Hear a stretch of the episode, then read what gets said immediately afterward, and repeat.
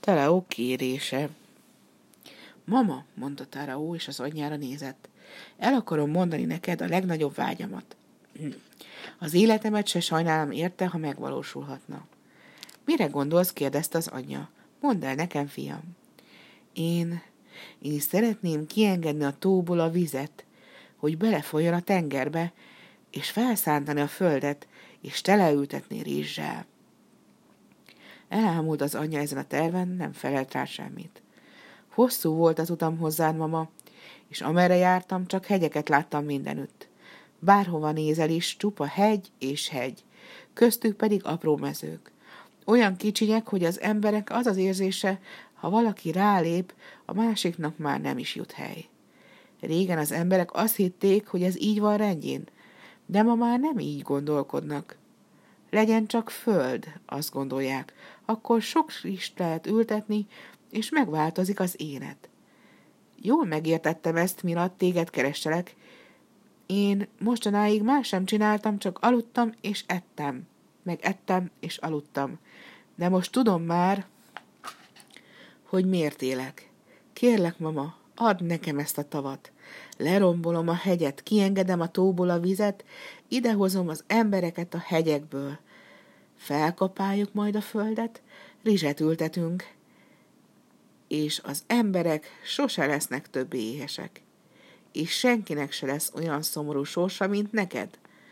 Add nekem a tavat, mama. Némán hallgatta ezt a beszédet az anyja. Tudta, ha tó nem lesz, ő sem lesz. Hosszú és nehéz utat tett meg eddig a tóig, mert az előző már szűk volt neki. Most mégis el kell hagynia. Teljesítem Taraó kérését határozta el magában. Legyen ez az én ajándékom az embereknek, hiszen mostanáig csak magammal törődtem. Felemelt a fejét, s halkan így szólt. Megértem a kívánságodat, Taraó, és most örülök annak, hogy sárkány vagyok, mert erősebb a testem a vasnál is. Nincs az a hegy, amely nekem ellenállna.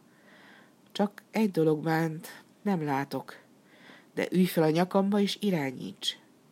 És nekem eszembe sem jutott, hogy te segíthetsz ledönteni a hegyet. Úgy lesz minden, ahogy mondod.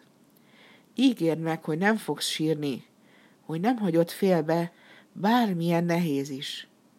Nem fogok sírni, mama, erős leszek, és sikerülni fog. Hallod a furúja szót? Aja, gyere ide, hívta őt Tarao. Hallgass meg, miről beszélünk. Aja ott ült a közelükben a parton, és furujázott.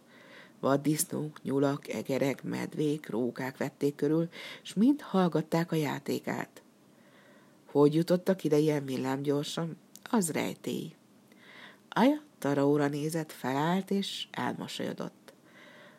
Az arcod már mindent elárult. Természetesen bármit megteszünk, hogy teljesüljön az álmod, akármilyen nehéz legyen is.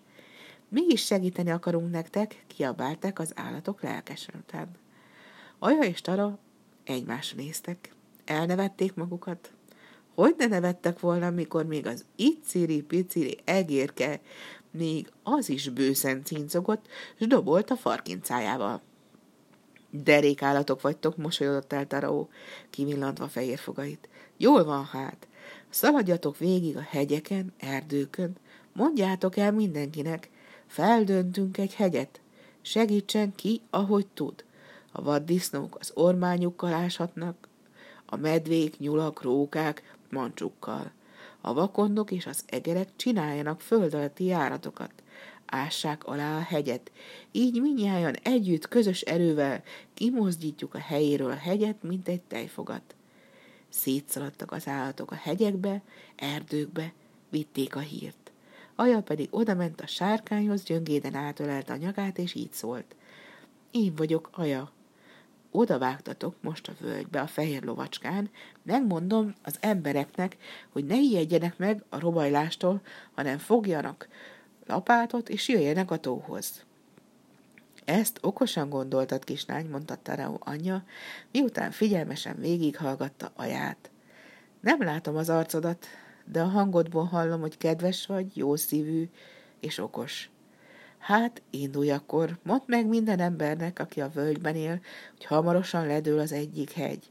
A tóvíz a tengerbe özönlik, és a helyén új föld születik. De azt szeretném, hogy emiatt senki meg ne halljon, meg ne sebesüljön. Mindent megmondok így szó szerint, viszont látásra. Aja felugrott a fehér lovacska hátára, s már is a levegőbe emelkedtek.